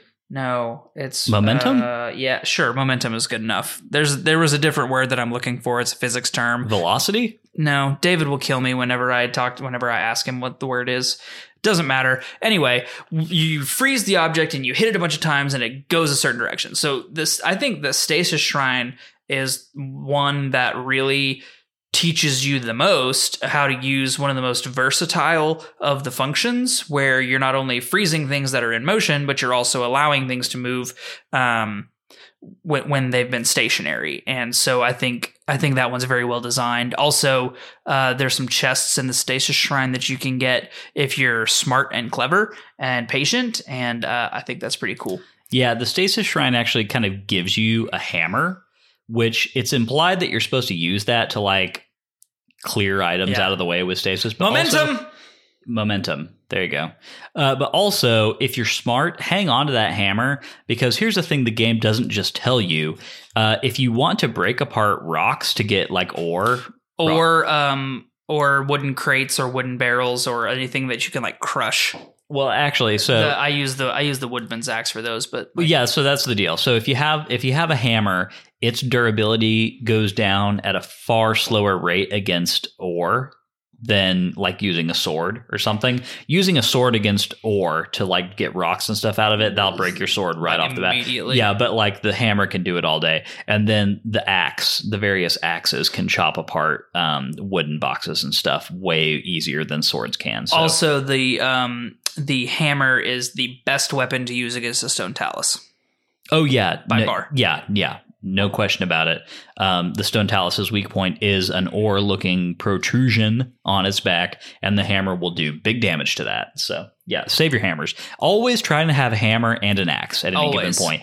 And anytime you need to chop down a tree or break a wooden box, use the axe. Anytime you need to break stone or kill a stone talus, And use if you the hammer. if you don't have an axe or a hammer, use a bomb instead of your um instead of your weapons. yeah, never use a sword. You Never like ever chop down use a tree. No, you'd never use a sword to chop down a tree or break a rock. Like, come on, guys. Yeah.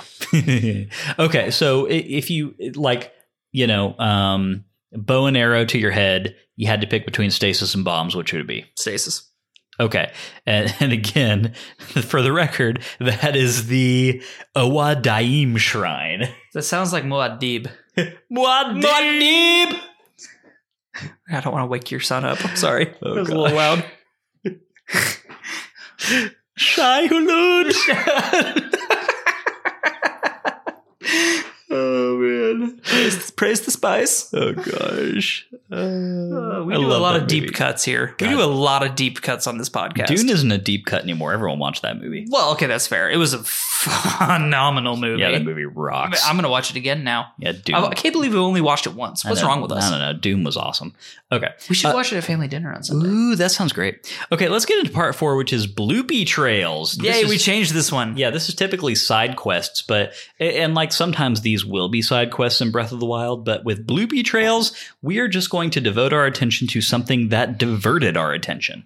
Um, yeah, and uh, I mean, what would that be for you on the Great Plateau? Man, I spent so much time exploring the Great Plateau. The first time I played this game, I just like basically went to the four shrines, got the thing, and jumped off. This time I was like, I really want to see everything that the Great Plateau has to offer.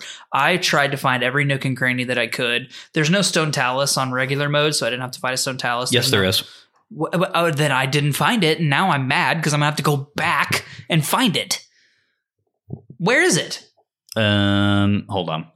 It doesn't matter. I'll find it later. Anyway, I explored a lot. Apparently, not everything. Uh, I went through the whole woods area and just like exploring. I hunted some wild boar, uh, killed some birdos, um, cooked the thing for the old man so I could get the the doublet. Um, I did that as well. man, I just like you could spend so much time just like hanging out on the Great Plateau. If you were, oh man, can I say this? Sure. If you like take a, a good edible, you could spend so much time on the Great Plateau just freaking chilling. So the Stone Talus on the Great Plateau is in the northeast of the plateau, and it is between the Forest of Spirits and Hopper Pond. It's in there somewhere. Okay. I killed all of the uh, guardians, and um, I was so proud of myself that I texted you when I did it. I haven't played Breath of the Wild in probably a year or more. Hey, let's talk about this in Z targeting Oh, fine. because I'm going to get into it. Fine. Okay. Um, so yeah, I spent so much time exploring and just generally enjoying the atmosphere of the Great Plateau and everything that it had to offer. I found a bunch of really cool items. Like there's that cave behind the waterfall in the frozen section. Uh, went over there. I used a little sailing boat to get across the river because I'd never done that before. Um, yeah, I just like I spent a lot of time just kind of chilling and being one with nature. So I did all those same things that you did. And I mean, look, if Shigeru Miyamoto said that Zelda is a series about hiking, then Breath of the Wild is definitely a game about hiking because Mhm. half of your time spent in this game is just kind of like meandering and finding crap. Yeah, absolutely. It's awesome. Um, so I did all those same things you did. In addition to that, on Master Mode, I spent a lot of time trying to get onto those floating platforms to get better gear. One of those things that you can do is you can get the Knight's Claymore, Ooh, which is which is a double-handed sword that's good for like 35 damage. yeah, dude. That's a that's a By- BA sword. Yeah, by far the highest damage that you can get off of the Great Plateau. My main bloopy trail was that I spent two hours trying to beat the Silver Lynel. And Uh, that sounds like a miserable way to spend two hours. and I got so close so many times because here's the deal. If you have got about 50 arrows and you have got a sword of sufficient attack power and one or two shields, you can beat a Lynel as long as you know when to parry, when to dodge, and when to hit it in the face with an arrow. Here's bam right in the face. Here's the trick to beating a Lynel. If you shoot it in the face with an arrow, it will stun it, and then you can mount the Lynel and hit it with your sword a bunch of times until it kicks you off. None of that does any damage to you, and it doesn't take any durability away from your sword if you hit the Lynel while you're on its back. Yeah, because you you're sitting there smacking it with the pommel of your weapon. Yes, if you dodge the Lynel and do a flurry rush, then your sword will take durability damage. Sometimes you just have to do that. But anyway, so so here's the problem. I fought this Lynel three or four times and got so close to beating it. I'm talking about like a sliver of health. Um, got all my parries right, got all my dodges right, everything. But what happened was I would spend so long fighting this Lynel that the game would do an autosave in the middle of the fight. And if, and if I if I died when I came back, what would happen is like yes, I would be outside of the sphere of combat, like I could run away if I wanted to. right. But the game was deducting the arrows that I had used in my no, previous attempt. oh that sucks. So like I couldn't actually beat it because I checked my inventory. you in- ran out of arrows. yeah, I, I checked my inventory on like the fourth time and was like, why do I only have five arrows? So that was a huge drag. yeah. No, that's fair. I will at some future point be revisiting the Silver Lynel on the Great Plateau and show him what's what. I absolutely believe in you. but yeah, I spent a lot of time on that. Let's move on to part five, which is Z targeting, where we lock onto fascinating characters or enemies that we happen to cross. I'm actually going to go with the Ruined Guardians as an enemy. because you run into a few, especially over by the bomb shrine in the in the abbey section. It's on the uh, uh, what is it? it's on the like the eastern edge of the plateau, and uh, there are several guardians that that like they can't move around. They just stick nah, out they're of the they're, ground. they're the ones that are stuck out there. Yeah, yeah, yeah. Yeah. They're the ones that you can kill with one deflected sword, uh, Yes. shield bash instead of three. Yes. So obviously, you're going to find much scarier versions of these enemies later in the game. But these guys, uh, you can, with a shield parry, as long as you parry at the perfect time after they shoot their laser, you can deflect it back at them. It kills them in one hit. But the first time that I ever played this game, these dudes were terrifying because Oh, I for sure. I didn't know any of that. So I'm just sitting here trying to like throw bombs and shoot arrows and hit them with a sword. And it just took a million years to kill these dudes sticking out of the ground. Um, and I, I just I don't know. I think there's such a fun preview of like what you're gonna fight later in the game. Guardians are one of the scariest enemies that's ever been devised in a video game. There's uh, nothing more terrifying than just kind of running around through Hyrule Field, and the uh, piano starts going.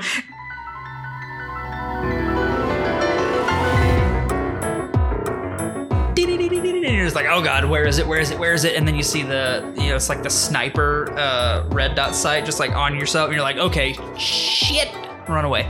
Yeah, no, I agree. Z targeting, Matt. Who you got? Uh, King Rhoam Bosphoramus Hyrule. He's the good pick. He's a good pick. Um, I was gonna do Guardians because I wanted to say how proud of myself I was that after over a year of not playing Breath of the Wild, I was able to perfectly parry the Guardian on my first try. Uh, I did not. I was not successful the second time, but the first time I was. So. Uh, thank you for stealing that from me. And I am just like plugging myself there for being proud of myself. But King Bosphoramus, uh, Rhoam Bosphoramus Hyrule, uh, dude has the most magnificent, magnificent Santa beard I've ever seen. Um, also, you find out later throughout the course of like the memories that he was a pretty terrible father. Um, but I mean, dude's pretty like regal, all things considered. Very kingly. Um, also, one of the better story dumps that we've ever gotten in a Zelda game. Um, I think Skyward Sword has a couple uh, story dumps that are equivalent at least. Um, but man, yeah, he's, he's a it's good. Just pretty pretty cool, pretty cool character. And really cool, like just spending time with a king of Hyrule. Like oh, for sure. Like how how uh, how many other games do we actually meet the king of Hyrule? Uh, uh Wind Waker. Yeah, it's mostly Wind Waker. Yeah, Wind Waker, and then this one. Yeah. Like that's pretty much it. So and, and I love how they Dope. stuck with the like a, a similar naming convention. So like in Wind Waker, it's uh it's King Daphnes Nohansen Yeah. Hyrule. Like very long and complicated yeah, for no and, reason. And in yeah. this one, it's Rhoam Bosphoramus Hyrule. But anyway, I, I love that kind of connection there. But yeah, so King Rhoam is obviously a really cool character, and I love the rollout. Uh, You know, him starting off as the old man and then rolling into this other character. Which obviously the old man is a callback to many other Zelda games where you just have got the old man that helps you start out on your journey. So we will not only get that callback to other Zelda games, but then that translates into a new uh, character and um, broader characterization of the king, which you know I think is really cool. It's it's very well done. So let's get into part six, which is our final thoughts. Matt, you want to you want to wrap up the Great Plateau as succinctly as you possibly can. I, I mean, absolutely 10 out of 10. Like, it is the absolute best um, intro section of any Zelda game, potentially any video game ever. Uh, it introduces you to just so many groundbreaking, breathtaking mechanics. Um, I have a hard time finding a bad thing about this section of game outside of my general gripes with um, Breath of the Wild in general. It's it's phenomenal. Um, it is it's the most fun way to spend two ish hours in a new video game that I can think of. did playing the Great Plateau get you hyped out of your mind to play the rest of this game? It absolutely did. And the only so as of February 17th when we're recording this, it's been probably 2 or 3 weeks since I played Great Plateau, and the only reason is because I'm at the very end of my Mass Effect 3 playthrough right now and I am dedicated to finishing that before I pour the rest of my energy into um Breath of the Wild and like that's the only thing that's holding me back and I'm just like very ready to finish Mass Effect 3 and then jump straight Mhm. into Breath of the Wild and just like dive in and Yeah. I'm so excited. So I've done Great Plateau, and then I've also finished the next episode, which is the journey to Kakariko. Yeah, uh, that's obviously our next step, and I'm very excited to to get into it and to Mm-hmm. play it, uh, get some more weapons, get some more armor, and uh, yeah, just it's Definitely- I, I can't wait to I cannot wait to sink my teeth back into this game. I've only played it through twice, once in normal, once in master mode. Master mode was a little bit more difficult than I necessarily enjoy out of a video game, so I think I, I'm very excited to be playing this back on regular mode so that I can just enjoy it for what it is and just really uh, have a good time with this game. Yeah. And uh, again, go to our Instagram at Sacred Realms Pod or Twitter at the same handle. And uh, check out our schedule for the episode order that we're doing because we could like you can play this game in a lot of different orders and we have a specific one that we're doing but we think it's going to be a pretty fun one. Fun fact uh, geographically, we have a very like straightforward path around the map that we're doing. Little bit of trivia here: if you lay the overworld map of Breath of the Wild over the overworld map for A Link to the Past, the other game we played most recently, they line up almost perfectly. All the important parts line up. Death Mountain is in the northeast corner. Zora's Domain is in the middle east. Um, Lake Hylia is in the lower east. The castle is in the central. The uh, desert is in the lower west. The forest is kind of in the northern center. Um, all, all everything lines up the exact way that it is in the Link to the Past map. The only difference is that uh, the forest, instead of being in the northwest, is kind of in the northern center. Well, that's what I was going to say. Is Because the they- forest is northwest in Link to the Past, and it's Yes. straight north center. The reason for that is that uh, the Hebra region is not present in A Link to the Past. Right. So they kind of like shifted the forest over a smidgen. But if you like, if you look at A Link to the Past's map and imagine that the Hebra mountain range is over there, Mhm. Then it all like make. But the Hebra range does not exist in A Link to the Past. So Interesting. yeah, otherwise the maps line up weirdly perfectly. It's really cool. Yeah. Okay. That has been the Sacred Realms rundown. Holy Hold on, crap. hold on, hold on. We're like how long two hours into this podcast. Uh, one hour forty nine minutes. This is the longest episode we've ever recorded. Yeah. Uh, It's- the, one yes. with, the one with Max and Melora might have been longer. No, we stopped recording at like an hour Yeah, forty. yeah, this is a monster. Holy crap! Um, but it's just it just demands that sort of discussion. I think this will be. I think this will be the longest season we have. It's not the longest by episode length, by episode number of episodes, but I think the combined length of this season will probably be the longest we've had. it's a monster. Like it's just it's incredible. Also, did you just say irregardless? No, I was about to say, if you say irregardless, I'll slap you because that's not a word. No, I don't. That, no, I don't think I said that. I know it's not a word, so I don't think I would have said it. Anyway. I think you said regardless, but I heard Okay. irregardless, Yeah, no, and no, that's no. a pet Yeah. peeve of mine. No, I know it's not a word. Okay, that has been the Sacred Realms Rundown. We will, of course, be back next week with another installment of the Sacred Realms Rundown in which we cover Chapter 2 of Breath of the Wild, which is the journey to Kakariko Village. In the meantime, let's go ahead and get out of here for the week. Of course, if you have a question or an observation, or if you have a Zelda gameplay story, you can head over to patreon.com slash Sacred Realms Pod, where Master Sword patrons and above can write into the show. This week, we got a wonderful anecdote from our friends over at Hyrule Podcasters. Uh, on very short notice, we'll be putting these notices out in advance of episodes better from now on. But um, any, anywho, uh, our our friends Ben and Pat over at Hyrule Podcasters uh, let us uh, in on a gameplay story of theirs, which says. I came out of the Shrine of Resurrection, saw the cutscene, and then immediately turned around and tried to climb the first wall that I could. I tried for so long to get up that wall, and once I did, I knew I was going to be in love with this game forever. I think that's so emblematic of the way that people play this game, and I know the way that I played this game, which was that within the first few minutes, you're trying as hard as you can to just test its limits and find out how far you can make it with the resources that you have right up front.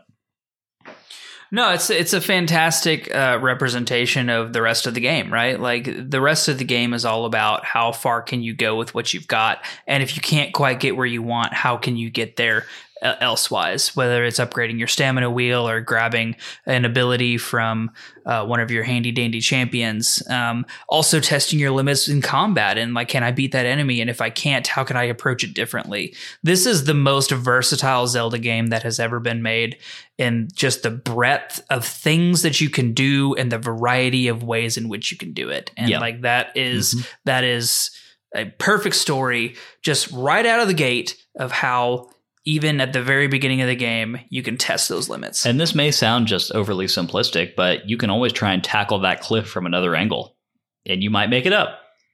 It's just that kind of game. You know? Absolutely. Yep. Cool. Just don't do it in the rain. No, never do it in the rain. So, thank you to our friends Ben and Pat at Hyrule Podcasters for writing in. Again, just a reminder Master Sword patrons and above can write in gameplay stories, and as long as we have at least one every week, we will read it. And if we have multiples, then we'll read those. So, yeah, just keep them coming. We we are not filtering here. Oh my gosh, Matt. Are you ready to get out of here? Honestly, I'm not. Like, I have so much more to talk about, but that's why we have a whole season, Lyndon. That's why we have a whole season. We're going to be doing this from now until July. So, Uh, okay. Yeah, that's that's a very long time. Oh boy. but I mean, there's just that much game to cover. Oh, It's a- it's- absolutely. it's, massive and it's so fun. And dear God, I just want to go play it now. Uh, yeah. Well, the good news about having a Switch is that you can. I love the Switch. It's such a wonderful machine. Best video game console of all time? Question mark? Question mark with a heavy emphasis on, s- most likely yes. maybe probably the Switch is awesome. Seriously, the Switch is so great. Oh lordy. Okay, let's get out of here because we're pushing two hours and we've got we'll have stuff to talk about next week. But but seriously, guys, thank you for sticking with us for this long. Seriously, this is going to be a fun season. It's going to be such a great time, and we we love that you're spending your time listening to us talk about it. Um, you know, if if there's something that you would like to hear us talk about in our playthrough of this game, then please hit us up on our social channels because there's a million different ways that this can be done, and we want to hear everybody's input. So there you go. Absolutely. Uh, Sacred Realms and Gatsby the dog both say bye bye. Well, we have a like an outro, but I know, but he's he's he wanted to talk. Okay, well, Gatsby said goodbye, but I, Gatsby says bye. I still have to do the outro. But I like do I, the outro. but I respect his goodbye. Oh, he's, gosh, because he's cute. He's so cute, except for when he like hits my face. Yeah, no, he's crazy. Oh my gosh. If you enjoyed today's show and you would like a little extra Sacred Realms in your life, you can head over to patreon.com. You two are the worst. All right, put him on the ground. I have to do the outro. If you enjoyed today's show and would like a little extra Sacred Realms in your life, you can head over to patreon.com slash sacred realms pod and become a patron. If you've got no rupees, it's not a problem. Five star Apple Podcast reviews are a great free way to support us, as are star reviews on Spotify. More reviews means that more people see our show. That makes us very happy, Hylians. Follow us on Twitter and Instagram at Sacred Realms Pod for updates on the podcast and for behind the scenes action. Sacred Realms will be back next Wednesday with our thoughts on Breath of the Wild. Chapter 2, covering the journey to Kakariko Village. We'd love for you to play along with us and to share your thoughts on our social channels. Breath of the Wild can be played only on the Nintendo Switch or the Wii U, but really, who's doing that? No one. If you play Breath of the Wild on the Wii U, Like, who, who are you? I, I'm disappointed in you. Unless that's the only console you have the availability to play it on. And then more power to you. But if you have the availability to get a Switch, you better do it and play Breath of the Wild on it. yeah, seriously, play Breath of the Wild on the Switch. Like, dear Lord. Preferably a Swoled. It's just so much better. Yeah, that swoled difference is real. In the meantime, may your hearts be full, may your arrows never miss. We will catch you guys next time. Sacred Realms is an independent podcast production which is produced, edited, and mixed by me, Lyndon Willoughby. Our music comes from Zelda and Chill by Mikel and is graciously provided to us by Mikel and Game Chops Records. Zelda and Chill is available to stream on Spotify or to purchase directly from GameChops.com. Finally, our thanks go to Nintendo for creating such exceptional and innovative experiences.